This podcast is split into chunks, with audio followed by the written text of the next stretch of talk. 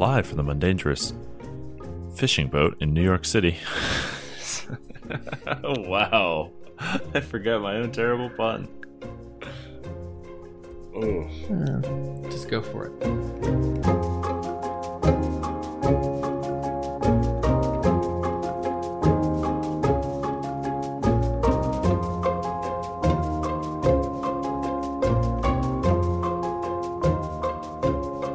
Live from the Mundangerous fishing boat in New York City, I'm your host Shane, And I'm your host, I-Hsien. and welcome to episode 57 of Total Party Thrill, a podcast for game masters and players where we discuss our campaigns in order to inspire yours.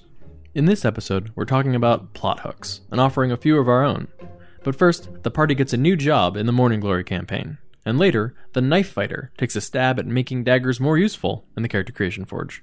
Haha, puns abound. I don't get it. yeah, you would. So before we get started, just want to thank everybody who submitted a new five star review for us on iTunes in the past couple weeks. We got a really strong response. We really appreciate the support. Yes, we've been able to fill the hat from which we will pull the winner, and we will announce that next week. We are recording this before the contest is actually over, so we can't announce the winner today. We will announce it on the 8th of September 2016, if you're listening to this at some point in the far future. All right, I-Hsien, where are we in the Mourning Glory campaign? Well, the party has detonated a disjunction bomb and returned the nation of Cyre to the continent of Khorvaire. Much to everyone's disappointment. Slash surprise. So it's important to remember in Eberron, the last war was fought for a hundred years. The day of mourning happened, the Mournland appeared, the nation of Cyre disappeared, and everyone just went, uh, so I guess we'll stop fighting then? Where was that you? Because it wasn't us. Uh, we'd like that to not happen to us. It's been a couple years since that happened. So the war is still fresh in everybody's mind. In a lot of ways, countries are still planning on that war breaking out again. No one really understood if it was caused by, you know, all of the new magics that were being used in the war, which is one of the reasons that people really sort of drew back and said, okay, I guess peace is probably a good idea. Maybe there's some sort of super weapon out there. We don't really know what's going on. Now, the party understands now that Cyre was not actually destroyed, that Mournland was not the devastation left over, they were actually swapped as part of a huge battle between two abstract concepts. But the important part for the setting, as we know it, is that no one is exactly happy to see Cyre returned, right? They were at war. Five countries were at war. Four countries are currently at peace. And introducing them back into the mix doesn't necessarily mean that everybody's going to be happy now. It's just one more combatant that's come back into the fray. There are certainly people who would say that Cyre was the main instigator of the war, and in fact, it was the monarch of Cyre who initially objected to the line of succession a hundred years ago. So, a lot of people are very concerned about what's happening. However, also remember that within the Mourning Glory campaign, what's happened to Cyre? Right. They've been trapped in a pocket dimension for about 25 years.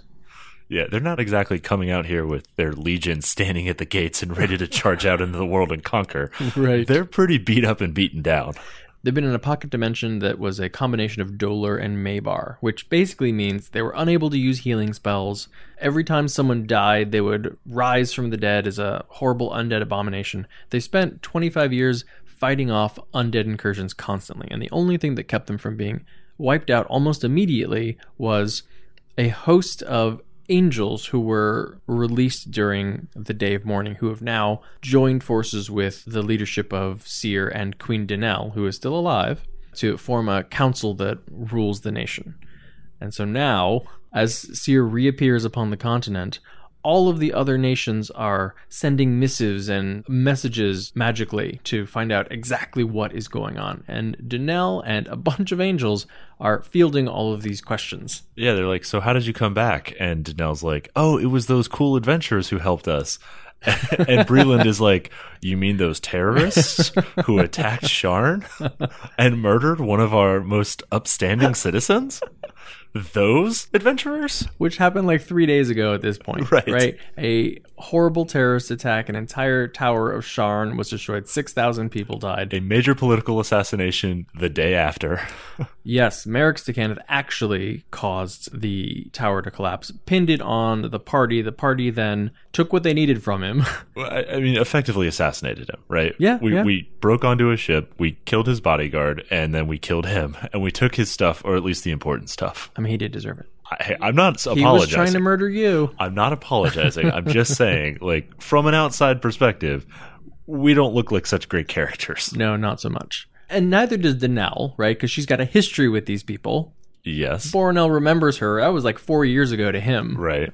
Breland and Cyre were on better terms than some of the other nations. Thrane hated them. Yeah. But it helps that when Dannel is communicating with the other monarchs via distance, right? Magical communication, she is flanked by a host of angels. It's very helpful that she's literally standing next to a solar. I mean, obviously, who she hoodwinked. right. I, that's the only possible Tricky explanation. Dannel. I mean, Cardinal Krozen in Thrane is definitely thinking that. Uh, yeah. Which is a whole other subplot. But the Treaty of Thronehold, which was only hammered into place about two years ago, was initially negotiated without Cyre at the table because there was no one there. And so it quickly becomes apparent that the treaty needs to be revisited. And in fact, there needs to be a second Council of Thronehold with all of the monarchs now in attendance. Yeah, so Thronehold is the traditional seat of political power in Khorvaire. It is like an island fortress, basically. Mm-hmm. Right. It was the seat of power for the Empire of Galifar before it broke apart.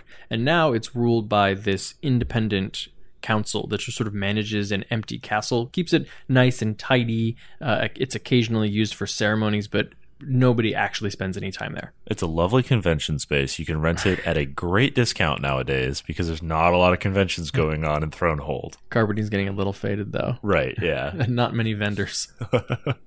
so the monarchs decide that they're all going to travel to Thronehold like they did a few years prior, and they're going to renegotiate this treaty. Dannel is invited this time. She has convinced the other monarchs to withhold judgment on whether the party is actually guilty. But then, in a show of faith that the party had not necessarily expected from her, she then appoints them as her bodyguards to escort her to the negotiations. So they will be attending. Yeah, which we weren't sure about. like, you know, Kalik being Cyran was all in on this. This is a great idea. Great, this is his a- queen. This is a great honor. I will serve my queen. Mm-hmm. And Brand, who is Thranish, is going, uh, I have to do this in front of my own head of state. Right. I think my cardinal's going to be there. Right. And Cardinal Krozen is one of the people I have been trying to report to on, on events, Right. who I'm not sure that I trust, but at the same time, like, I'm pretty sure I shouldn't just look like this. right. This is also the time that the party finds out that the Keeper of the Flame, Jaela Daran, will not be in attendance. She is not feeling well. which sets off I mean, and this is probably a whole separate discussion of Brand's private mistrust of his own nation and the Church of Thrane and the Inquisition that he's a part of, and and basically everybody who isn't him and one or two of the current party members. The party boards a Lyrandar airship and is very on edge because they fully expect that there will be fireballs from the sky and a dragon attack and horrible death rays. oh yeah, we requested to teleport. Right. And we were told, no, we have to take an, an airship. We cannot let anything appear out of the ordinary. So the party, as they do, preps a lot for this journey. And it turns out to be pretty uneventful, actually. Huh. They get to Thronehold. They are greeted by the staff. They enter the large castle, and negotiations begin. And we'll find out how those went awry next week. So this week we're talking about plot hooks. These are the barbs that a GM uses or that a player hands a GM so that they can stick them into characters and into stories to drag them along in different directions. Yeah, so we have lots of ideas about games that we'd like to run, and not nearly enough time to plan and actually play them. So this is us sharing some of those ideas with you. you know, we switch off GMs, and I'm thinking that I'm gonna take another shot at it relatively soon. And I keep being like, okay, I've got like three ideas, and you can pick among them. Now it's four. Actually, it's five. So One of them will be a play by post game shortly. it's quite possible. All right. So, what makes a good plot hook? Well, it inspires the GM and it gets players excited to actually play. You know, rather than just showing up every week, oh, what are we going to do this time? You really want to be in a position where players feel like, oh man, you know, I, I want to go to the session because I want this thing to happen. I want to make it happen or I want to find out what's coming. Yeah, I want to explore that. I want to see how that ends. I want to learn how this goes wrong. I want to be a part of that idea of that story. Yeah, we've all been in situations, either as a player or as a GM, where we're sitting there and people are like, uh, so I guess I don't really know where we go now or what we're supposed to do. So does anyone have any ideas? Well, it's a sandbox. You can go wherever you Anywhere, want. yeah, anywhere. but you you didn't tell me any place that I want to go. so what do I do? But it's up to you. Go anywhere you want. Right. Yeah. Uh, okay. All right. Cool. Throw me some hooks. This is where the appropriate plot hook can get your players very invested. Remember, it doesn't mean railroading. You're drawing players into a story. You're not hitching them onto it and telling them they have to go along with the plot, right? And how it plays out is up to them. Yeah, and that's that's important. You want your plot hook to have a variety of different directions that the players could be drawn into. They don't have to approach it a single way. It isn't go to A, then B, then C, then D. It's all of these things are out there. They interact in their own ways. How do you want to be a part of that story?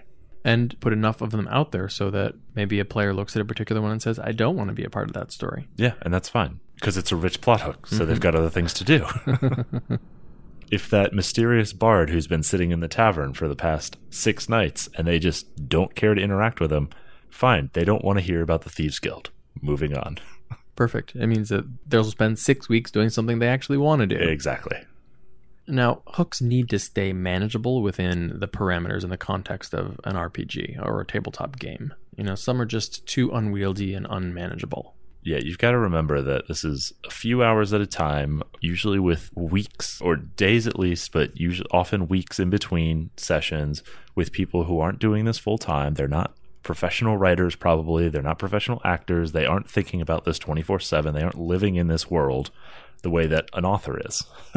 so remember, you know, the Da Vinci Code sounds really cool and it's a fun read, but trying to set that up for six players, Man. like, not possible.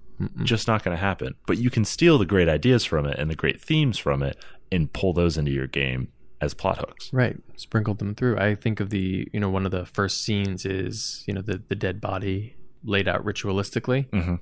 And then the realization made by the main character, Uh, Tom Hanks. Audrey Tautou, hello. She's obviously the main character. Right. Uh, yeah. Okay. I don't remember his actual name. but the realization that this wasn't a ritual murder, this was when the victim died, he presented himself this way to offer clues. And that's a fascinating scene that you can include in an RPG that many different characters can interact with and figure out. Yeah, but you can't have the level of red herring and and false leads and mm-hmm. everything else that go into a complicated novel in your RPG because you will just end up with frustrated players. They're not going to follow specific breadcrumbs to specific places. Right. Okay, so let's share some of our ideas for hooks. So this is actually one we kind of jointly came up with last week when we were talking about polymorph fromage. Yeah, the uh, sequester spell. in fifth edition, but you know this could work for any kind of similar spell. It basically places a person in stasis and then makes them invisible and undetectable. So they they basically are sort of taken out of the world. It ends if it's dispelled, but there are also conditions that can end it without dispelling it. Right. You don't age. So I thought this would actually be a really interesting way to run almost a kind of winter soldier game where there is a cabal of wizards and powerful heroes. And these wizards place the heroes into stasis with sequester, who then slumber until they're needed. And then, you know, the wizards are still living in the real world and they grow old and they pass down uh, the tradition and they die off. And then new generations come and go and come and go, caretaking these heroes' bodies. And then when the next great challenge that faces the world hundreds of years later comes along. These are completely new wizards who have never experienced anything like this, but you know they have this tradition handed down, and they awaken the heroes who then go out, do whatever it is that they need to take care of, Fight off the Tarrasque, repel an invasion of mind flayers. and their life is basically just kill the Tarrasque, take a nap, kill the Tarrasque. right. They come back, and then the wizards place them in a sequestered sleep again, and this just keeps continuing. One thing I like about this is it gives you a chance to really explore long histories of a world, Mhm. right? As a GM, you get to start out in ancient Rome, and over the course of the next whatever 10 sessions, right, you could end up in fantasy medieval Europe because the world has changed while the heroes were away. Yeah, and it's a great opportunity to really showcase how the player's actions are impacting the world. Because, you know, in a normal game, you win and then, yay, there's a bit of an epilogue. But here you get to see how nations were affected hundreds of years down the line by your accomplishments. You get a very long timeline advancement. So I personally would probably play this in something like 5th edition, uh, mid levels, around level 10 to level 12, right before you get teleport. Well, the, the problem is that the sequester spell is actually seventh level, right? which is why you have a cabal of mages. Who, Yeah, but why don't the mages just go do the work themselves? no, no, a cabal. They they gathered together to cast a spell that one of them couldn't do alone. Oh, okay. So it's actually like a ritual that they perform that gives the effects of a sequester spell. Gotcha. Basically, I'm I'm making things up. Oh yeah, no, Yeah. that's fine. it's a it's called plot spell. Yes, I love that. That's my favorite spell, actually. Any spell. I believe there was actually any spell and greater any spell in 3.5. Yeah. level 10 to 12 keeps things from really getting off the rails. If you think about it, this is sort of like a series of one shots. And I would probably do five to seven sessions because, you know, after a while, I think the premise will get a little bit old. yeah, and the the idea of having these types of characters really advancing doesn't make a whole lot of sense to me. Right. They- The world advances, and then that's how they have their impact. yeah, but the characters kind of stay the same, and that, that's sort of the challenges increase because the world has moved on around them. Right. Now they need to deal with what, what is this moving carriage? Right, right. And they still have, you know, these ancient, powerful weapons and, and equipment. And, you know, maybe they actually add to their arsenals with tech. Right, yeah. it's one of those mission based campaigns. Think about like the A Team or Charlie's Angels, which means that you really need to make sure that the missions are quick enough to fit into a single session. That means like maximum four hours, most likely. So there's not a whole lot of time for exposition or plot development during the session. I'd probably keep that to emails and, you know, above the table talk in between sessions. Yeah, you kind of set up the briefing that the heroes get as they awaken, right? You Yeah. set that up offline. Here's what the sages have told you. Here's why they've called you forth into the world. Go take action. Heroes, here's the problem. Right. Another challenge, I think, is you're going to need to tie all of these together so that the threats aren't just random threats that occur, right? There has to be some overarching progress that they can make after their third or fourth or fifth adventure, right? They, they need to start seeing a pattern emerge that they can sort of address at the source. So eventually they can retire. Right. I would definitely have the threats that they're facing actually be stemming from one main source or one main enemy that they eventually discover maybe about halfway through the arc. Now, suddenly, it's much more driven. When they're actually awake, they have two tasks. One is defeat the enemy that they're facing right now, and two is find out as much information about their real adversary Yeah. so that they're more prepared next time. Yeah. The other really neat thing, though, is if they fail, the story can actually continue.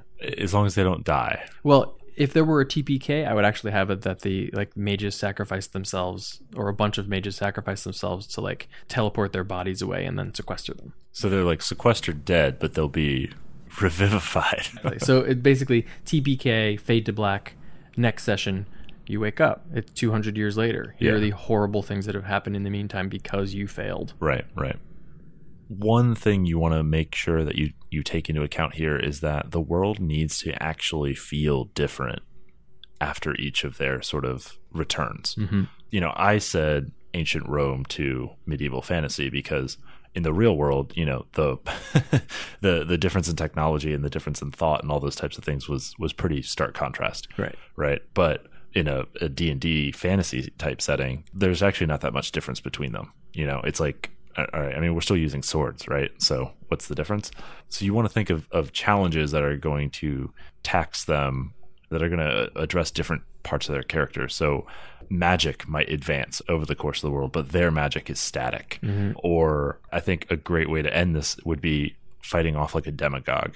Just a powerful politician who uses magic and those types of things, you know, to advance his agenda, but his real strength is just that everybody has faith in him.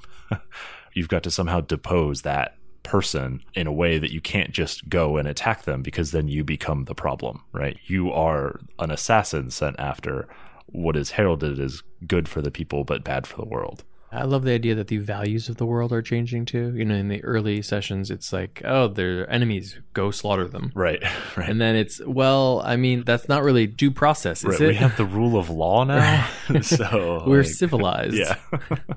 the people have to reject him. he can't simply die, or Right. else he'll never die. he'll be martyred. Mechanically, as a GM, though, you are going to need to spend that time between sessions almost rewriting your world. yeah, that's going to be the big challenge. This is great if you're having like one session a month. You make mm-hmm. every session epic, but then you get three and a half weeks to figure out how to do the next one. Because this is only maybe five to seven to 10 sessions, you don't need to create an entire world from scratch. And I would actually, I would do this in a homebrew world. I wouldn't do it with a setting that's already built because that's so much to change. I would do a relatively vague world that the players will understand. They'll get where they fit into it and what it's like. But then when things change, you change the name of nations, geopolitical boundaries move, heck, maybe even physical boundaries move, you know, depending on their actions Yeah. those are things that you can gloss over. They understand that it happened. You don't need to go into extreme detail because, well, it's not going to matter next week. Right. Yeah. Okay, so for our second plot hook this week, my idea the adventurers are hired by a minor noble, sort of in an outward lying province, to train the town guard out on the frontier. So, of course, when they get hired, right, they're kind of oversold on the job. They're probably minorly successful adventurers. Maybe they have a little bit of reputation.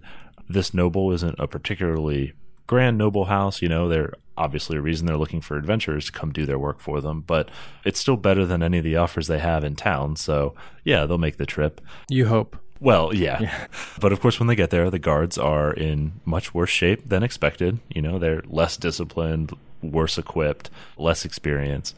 And then the threat, whatever they're facing, is going to be much bigger than expected and probably also escalating pretty quickly, right? So, what seemed like a cushy gig, you know, just train some guys, it won't be a big deal, has turned into, uh oh, like we might be overrun by goblins and we're going to be stuck here too. I think this is a nice opportunity to basically throw a bigger reward at your party than is warranted by the job that they're taking. So you can be like, 10,000 gold pieces for like this cushy gig. That means they'll probably take it. Right. When they get there, it's a much more difficult job. So it's actually maybe a, a fair reward for what Right. they're going to end up having to do. Yeah, the pound of flesh that they're going to pay for that. so I'm thinking they're having trouble with goblins raiding the area farms. Well, it turns out the goblins have raided so heavily that there's barely enough food to sustain them, right? They're almost under siege from the goblins. And then, like any job you do with the nobility, there's always the chance that the nobility is just going to screw you out of your payment in the end anyway. So you've got to figure out some way for the party to get a little bit of leverage to make sure everyone holds up their end of the bargain. Hmm. So what system would you use? I mean, I think this one's a 5e. Any type of fantasy system I think would work just fine, but I like 5e, right? So I'm mm-hmm. thinking somewhere around level 3 to 5, somewhere where they're not super powerful, right? This isn't a problem they could just handle on their own, but they do have sort of a notch above your everyday commoner that uh, they do have some experience that they could impart and some training that they could provide. I really like that this isn't something you see often. You have low level adventurers who still sort of get to be warlords or or deal in troop management because they're basically telling these like very low level soldiers where to go, how to defend from the goblins and things like that, sending them out on sorties Yeah. or you know positioning them at certain areas a- along the barricade. Yeah, that's actually one of the challenges of of running this is you need to have enough things going on that the players feel like they've got to send their troops to go deal with it, right? And they can't just go handle the problem themselves. Because if it's just one big raid at a farm, the PCs will just go out there and wreck the goblins and move on, right? Mhm. But if the goblins are attacking in eight places at once, well, now we've got to divide our forces. We've got to decide what's more important to protect and which one should we sacrifice. And, you know, should we stay together as a party or should we each lead a different group and, and those kind of decisions, right? And getting into that makes me wonder if there might be a system that could handle managing hirelings that sort of way a little better than 5e because 5e doesn't have a natural subsystem for that. Yeah, you kind of need to make it up. Yeah. Which, you know, skill checks, that's why they exist. you know, you can lead from the front with your sword and your attack rolls, or you can lead from the back with your persuasion. Slash intimidation. right. this would be good as like an arc for part of a larger campaign, right? So maybe like a three to six session. And if the players are super into it, you could maybe go even a little longer. Yeah, I could see it nice as sort of like the second or third arc of um, a campaign that's more low level now, and the players can actually look at these grunts and go, "Ugh, were we that bad? What are they doing? Yeah, exactly. You don't even have a subclass What- that guy just swung his sword and cut off his own foot. once." Yeah. that guy is the worst crit fumbler. So I can definitely see it being difficult to get the players the information that they need in order to actually make informed decisions without either, you know, just lying to them or accidentally giving it all to them so they have all of the info. when you have any level of intrigue, I think that's always a challenge, right? Is if I give you everything so you can see the whole picture, is it still fun to play the game? Hmm. Right? You can now appreciate how smart I am as the GM, but you don't want to play the game anymore because you know the secret. I think you had a good idea of you just pay them more than they think they would have at this level, right? And the shine of the gold pieces kind of makes them not question the details that they should probably be more concerned about. Yeah, and that hopefully overrides another potential challenge, which is the PCs decide that this is just way too much work. It's not worth it. We're not invested here. Let's leave. Yeah, you've got to find something to come in behind them and prevent that. Gold. Uh, it could be, but at some point, no reward is worth dying, right? So if you have particularly craven PCs, they might just walk out. Yeah, I think a nice thing to do here would be they're not going to walk away immediately, most likely. You know, they're going Right. to try a few things and fail spectacularly and then decide to leave. But those failures offer the nobility leverage. Yeah, yeah. You know, I mean, maybe it becomes an actual siege, right? Because of their failures early on. That just, they literally can't leave now because they're surrounded and encircled. hmm another challenge and this is very system specific but you want to make sure that you're picking opponents and challenges that like i said the pcs can't just go handle themselves. A gang of goblins most adventuring parties are going to say okay we're just going to go up to their cave and we're going to kill them all and then your problem is solved and i don't have to train your troops because there's no more goblins. So you want to make sure that you've got a threat that they aren't just going to go do it hands on right? But it's still not so threatening that there's no point in training the guards because they're just going to get slaughtered. hmm Right. Yeah, you've really got to thread that needle. Yeah. Like, no number of guards that you train, you know, level zero commoner guards, are going to be able to take down an adult dragon. Just doesn't work that way. So you've got to pick some type of threat that's sort of on par with a single man. Yeah, I think sorties are your friend here. Lots of low level creatures, but don't send them all at once. Yeah. Waves of enemies are Mhm. a great approach here. All right, so our next hook I call On the Run. You've got powerful heroes, but they've been framed and they've got to escape or prove themselves innocent, but the entire time they need to lie low, otherwise, they're going to get captured. And I personally think of this as a Star Wars game right after Order 66, a group of Padawans, like Jedi Padawans, who, like, their master sacrifices himself to keep them all from getting killed by their clone troopers, but now they're on the run from the entire Empire. Wait, wait, Padawans or younglings? Oh God, no! I'd never want to see a youngling. They're basically Kender All right, fine, Padawans.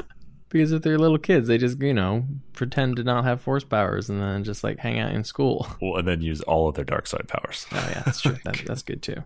I really like uh, the idea of running this in Edge of the Empire. It's a skill heavy system. There's a lot of shades of gray. You've got those great dice that are gonna show you how no matter what actions they take, it's not always going to be all good or all bad. It offers a lot of like subtlety.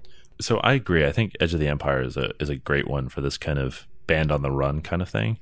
But what are you going to have them do? right? Like they're running, but are they just running into a sandbox? I think that's one of the challenges of this kind of scenario. First is okay, they need to stay quiet, right? So what's to keep them from going to the dark side and just murdering anybody that they meet?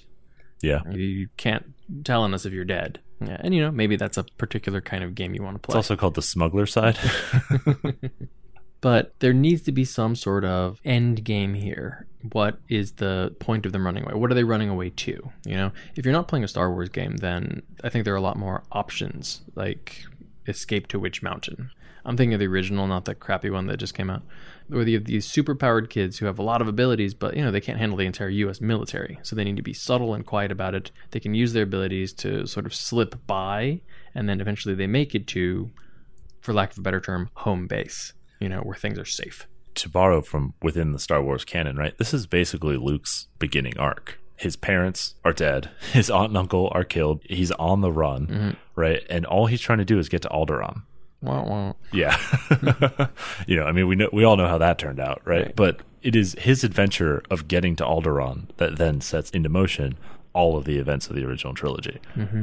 Basically, getting to the rebellion is probably the end game for this group. The difference I see with Luke's story is that tug of war they're going to have between we could get out of the situation really easily if we just use the Force. Unfortunately, if we do that, then someone may notice us. So we may have to muddle through. And in fact, maybe I've been relying on the Force a little too much. Yeah. Uh, I don't know how to shoot. I only have a lightsaber. Right. Another thing that could be a problem for you is death is not going to be a very good consequence here. right. because it's going to be very challenging to replace dead PCs when you've started out with you're the last of the Jedi post Order 66, right? Right. What happens if you get caught? Right. Yeah, you need consequences that offer some nuance rather than just you get murdered. Right. And you also don't want them to be that like Bond villainy kind of like, mm-hmm. oh, I will take you and put you into my secret lab and I will make you watch as I undo your entire. And it's just like, okay, I'll I'll just invite you to escape from this place, right? Like, it's got to be, it's got to be some middle ground there between like you're just a, a speed bump and you're dead. Your story's over. Right. Well, jail is always a good option like this. And I think the kind of adversary that you're up against can really define what happens here. It's very useful to have a large, sort of faceless enemy, a massive organization, a government, something like that, but that isn't necessarily on the ground everywhere controlling everything. It's not necessarily a big brother type society. You have, you know, if you're caught, yes, of course the secret police are going to eventually hand you over to, you know, Vader. But in the meantime, probably only one of you got caught. Yeah. So they need to question you to find out where the others are. They're not going to kill you yet. And this allows the others to mount a rescue. It allows you to be the man on the inside. Yeah, and this is a great role for the NPCs to play, right? Mm-hmm. When their NPC ally gets caught, well, their ally is going to sing eventually, right? Eventually, Imperial torture will do its thing. Another thing to think about, perhaps, is rather than running from your actual threat, right? Instead of running from Darth Vader himself, instead of running from actual Imperials who are going to be much more regimented in their approach, you're running from a network of Imperial allies. So it's bounty hunters who are looking for you, mm-hmm. right? It is Hutts and smugglers and other petty criminals, right? Who are just looking to make a quick buck by fulfilling an Imperial bounty. And you happen to be that bounty Right. right so it's it's the people that you can't trust that you're worried about much more so than this arm's length adversary of the empire itself Mhm. And I think Star Wars or no, you should give the PCs some sort of intrinsic value to the people that they're trying to escape from. That gives them an incentive to keep them alive. You know, we want these Jedi alive because we want to turn them to the dark side, or we want to use their jedi powers to you know enrich ourselves or whatever right? Or you know, use them to track down other Jedi. Right. Who better to find Force users than a Force user? right or you know they've already stolen the, the death star plans Who- we need to know who else they've given it to. right Was it Bothans? Was that? Was that? yeah it's the second death star had bothans dying there's a meme to remind you so my fourth hook was almost the same idea it was just instead of heroes on the run you're actually heroes going underground Yeah, I like this one. so rather than running from your threat you are besieged and you have to stay under that threat's radar uh, right under their nose Yeah, I would say this time you do want the adversary to be almost Big Brother level Oh yeah, of intrusive. yeah. So I stole this right out of Mourning Glory, actually, in, in one of the conversations that we had uh, on the show about the arc with Merrix to when we were framed for destroying a tower in the city of Sharn when he publicly accused us of being terrorists and all those things. You know, we had to go to the mattresses, the party. What if all we were trying to do was clear our name? Right, or try to get out of Sharn, and we didn't have all of the resources that we had available. Right, if you couldn't just teleport willy nilly and you weren't actually actively involved in like a greater conspiracy. Right. Yeah. If we if we didn't have any meta plot, Right. what if that was our plot? You know, and then it's also pretty close to the theme of the Silver Spike, which is one of the novels in the Black Company series. Because I only read long chronologies of fantasy military campaigns, that's one of the series that I'm almost done with now. So the idea is you you know you go to ground.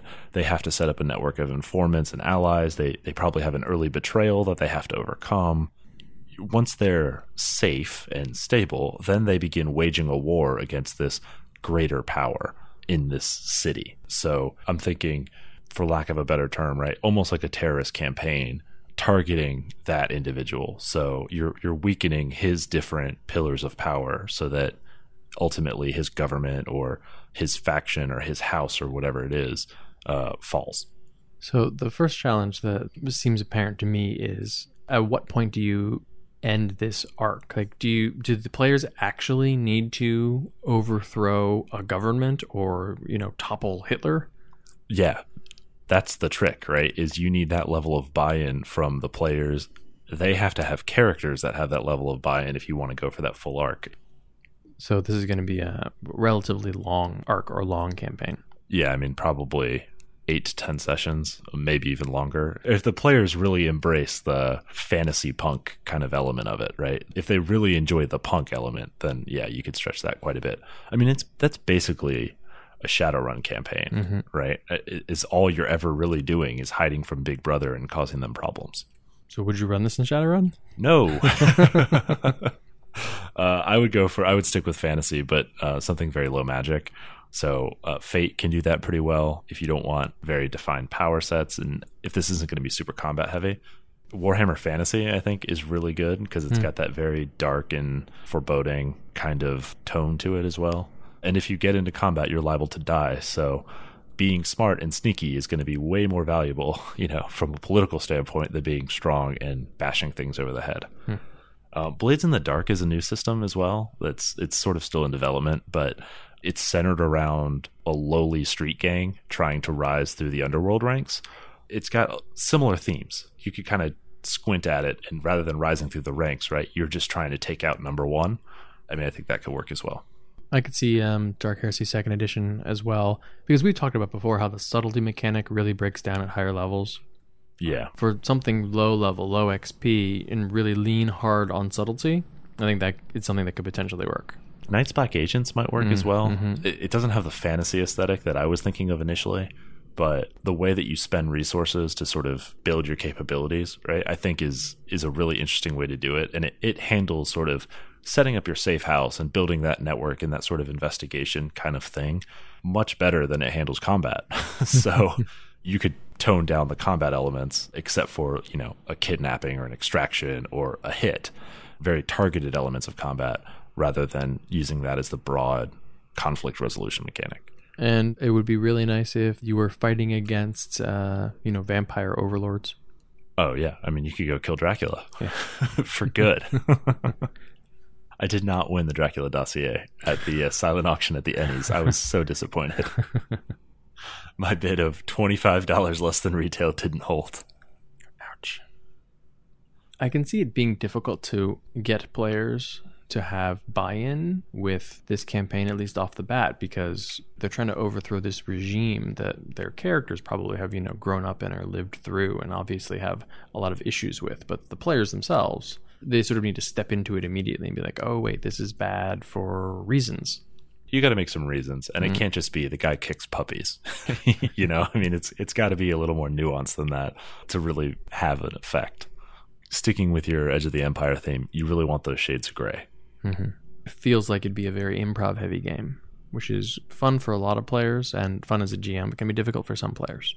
Yeah. If you're not comfortable with lateral thinking, both as a player and a GM, I think it's going to be difficult, right? Because you're not going to have a list of moves in front of you that are going to let you approach a problem, Mm-hmm. right? You're, you're not going to have a playbook like like Dungeon World, right? Where you pick one of these three things, right? There's no 4E power on your character sheet that's going to address the concerns you have in this type of intrigue and political campaign.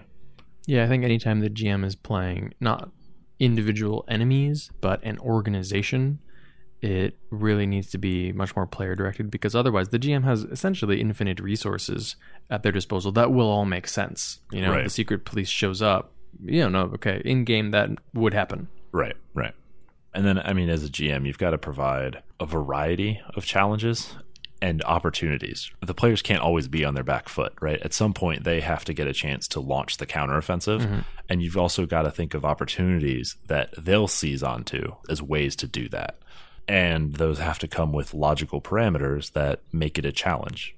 I mean, if, if there's no limits on what they can do, right? If there's no story structure around the challenge, then you lose that, you lose all of the benefit of this type of campaign, right? You, you get no impact from it. Now you're just rolling dice and doing skill checks. It sounds like you'll need to do a fair amount of world building at the beginning, but of course you'll only need to do it once, not every session. Yeah, I think as a GM, you want to know your world pretty well.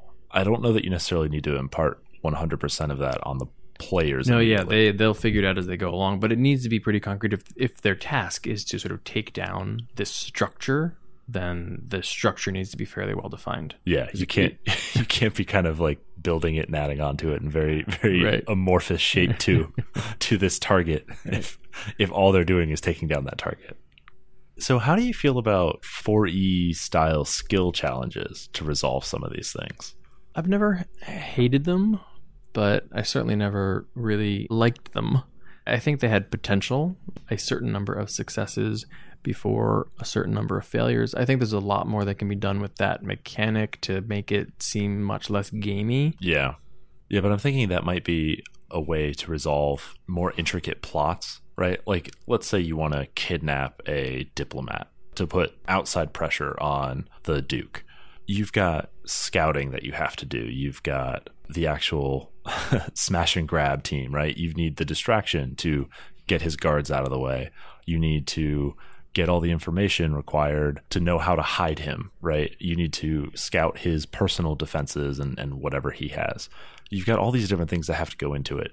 You can fail on some of those things. You don't have to do it 100% for it to be successful, but you need to hit five or six of these different objectives if you're going to successfully kidnap this guy. And if you go too poorly, right? If you're just horribly unprepared or your extraction team completely blows it or whatever, you're just going to fail.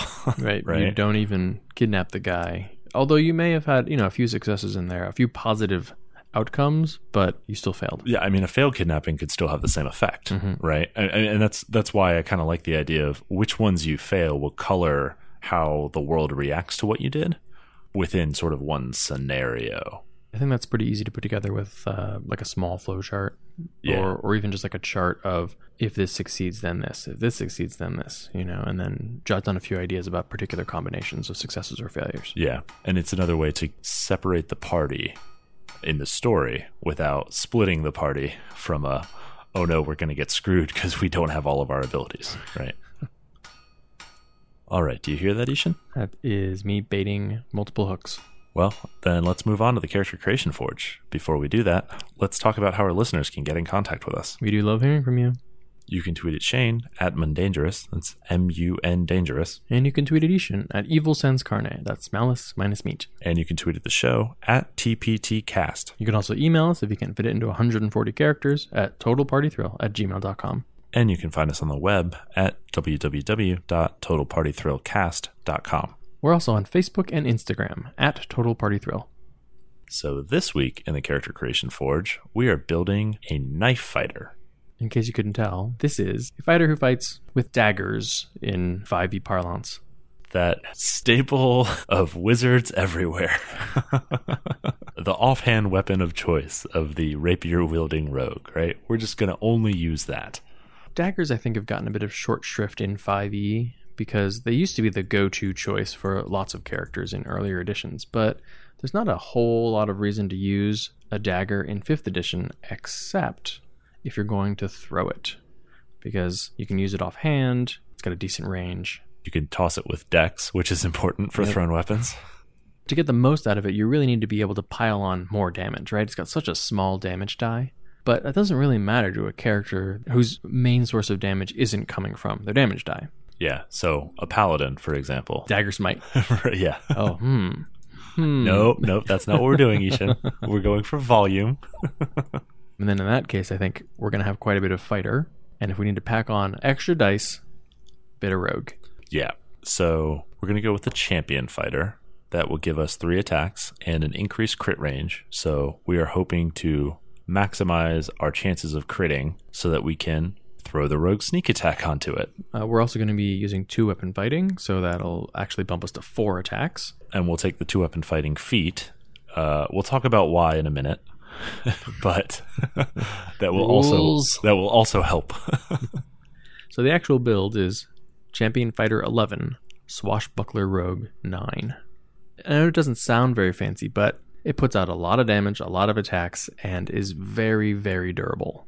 Yeah, so four attacks around. You've got flexibility between whether those are melee or ranged. We'll talk about how that works in just a second. You're doing 46 sneak attack damage on one of those. And because you're rolling four attacks with an increased crit range, you should crit pretty often. So you'll be throwing your sneak attack damage in on whichever one you crit with. Basically, just wait for that crit. And because you're a swashbuckler, you've got very easy ways to trigger sneak attack damage. You know, if you're solo engaged with a creature, you can sneak attack it. If you're flanking a creature, you can sneak attack it. If you're hidden within 30 feet, you can sneak attack it. Right, your dex based make use of those stealth checks to gain advantage because advantage on all your attacks is really going to increase your crit odds. Yep, roll two d20s for each attack with an increased crit range. And of course, your dex based, so you've got all those goodies from the rogue uncanny dodge, evasion, I mean, you still get expertise. Four twice. of them. Yep. all right, so why do we take the two weapon fighting feat? Because it's really hard to draw a weapon in 5th edition. Huh. Especially if you intend to throw it. because then after you throw a weapon, you don't have a weapon in your hand. Yeah. So the way the rule is written, uh, you can draw a weapon as part of your attack action. Cool. But you only get one attack action per round, so you can draw one weapon per round. Mm-hmm. The two weapon fighting feat lets you draw a second weapon when you take the attack action. So that's cool. Now you have two daggers in your hands. But here's the problem when you throw them, now you start the round with none. So you'll draw two weapons, you'll stab twice with them, and then you'll have the choice of do I throw one or both, or do I just stab a couple more times? Yeah, dealer's choice. But if you start with your daggers in your hands, then you can throw your two daggers and then draw two more daggers as part of your attack action and then throw them again. I don't care. Do whatever you want. I know it sounds like we're being pedantic, but when we build in the Forge, we build Adventurers League legal. So if you are dealing with a cranky GM who's just like, I don't think you can draw that many daggers this round. yeah, which is also the reason why we didn't make the dart thrower for this build because Yeah. there's no way to draw more than one dart per round. Yeah, it's really terrible. You could throw two darts per round. if you had them both in your hands already. Yeah, Yep. exactly. So, tell me, I-Hsien, how did your character become a knife fighter? Wanted to use darts. was a champion dartman and uh, also a, kni- a knife thrower in the circus. oh, okay. Target person on a spinning wooden wheel and would fling daggers and darts at them, but hopefully not actually at them. And I mean, I'm sure you had expertise in acrobatics, so Yeah. you were bouncing on a trampoline while you were throwing a, daggers sly, at a sly people. flourish. But of course, you know, circuses are a tough business, and they were in debt. And one day they couldn't pay the protection money, and it was a terrible fire. were you involved in that fire? No, no, very. This is a noble knife fighter Oh, okay. who now, unfortunately, needs to make his money in seedy taverns, finding marks and winning games. Uh, this was a noble knife fighter. uh, yeah, he's still got a heart of tin, yeah, tin maybe. Yeah. Yeah. yeah. What about yours? So my knife fighter was a butcher's apprentice. He learned very practical knife skills from a young age, and then his town was razed. Probably by orcs, but an invading army maybe, it doesn't matter. Point is, he became a refugee. He got swept away in the crowd of refugees into the capital. Like so many of them, fell into a life of destitution in the street and had to do what he had to do to get by. When you're possessed of some spectacular knife skills, you're going to put those knives to work. What butcher, what restaurant, what chef is going to allow some street urchin into his beautiful kitchen where he is going to serve food to his guests, his valued guests? That would make me angry. I might find other uses for these knives. Yeah, yeah, like a knife in the kidney. For pie. For pie. right. also, doubles down if you can get cook's utensils as your artisan's tools from your background. You've got cooking down pat. No prestidigitation required, my friend. I would still take Tavern Brawler just so I could use the tongs as a weapon, a Oh, yeah. deadly weapon. Or or uh, sushi. you can use your sushi Or just- chopsticks. right, just the mat. oh man, this is turning into a Kill Bill scene. Yeah, fistfuls of rice. Pocket rice. Oh dear. All right. If you want to support the show, the easiest way to do that is to leave us a five star review on iTunes. And if you're willing to do that and help us out, we'll read your five star review on the air. You can also find us on Stitcher. It's like a Pandora for podcasts. If you like or favorite us there, the algorithm will help other people find us. And we do have a new five star review. This is called Gem of a Gaming Podcast by Davey SP. Compared to most RPG podcasts, which are hyper focused and have low charisma scores, TPT is a delight. The hosts are huge fans, but also bring insight and wit to their gaming discussions. They focus mostly on D&D 5th edition, but talk about broader concepts enough that it's great for any GM or player. Thanks, Davey. Yeah, and hopefully someday this will sink in on I-Hsien that we're doing our mission by focusing on D&D 5e E, but speaking in general terms. I just don't want people to think, oh, it's only about 5e and I don't play 5e, so I'm going to go home and not listen to their amazing witty repartee. I don't think anybody who's read our reviews on iTunes could think that we're just about 5e and only for 5e players And because also, no one thinks our repartee is witty. well that too. Yeah. Up to and now including my mother. Hi, Shane's mom. She won't hear this for like 6 more months. That's okay. I'll still be here. All right, what do we have planned for next week's episode? We'll be talking about murder mysteries. And in the character creation forge? We're building the investigator investments. All right, well, that's it for episode 57 of Total Party Thrill. I hope we've lived up to our name, but either way, I'm Shane. And I'm I-Hsien. Thanks for listening.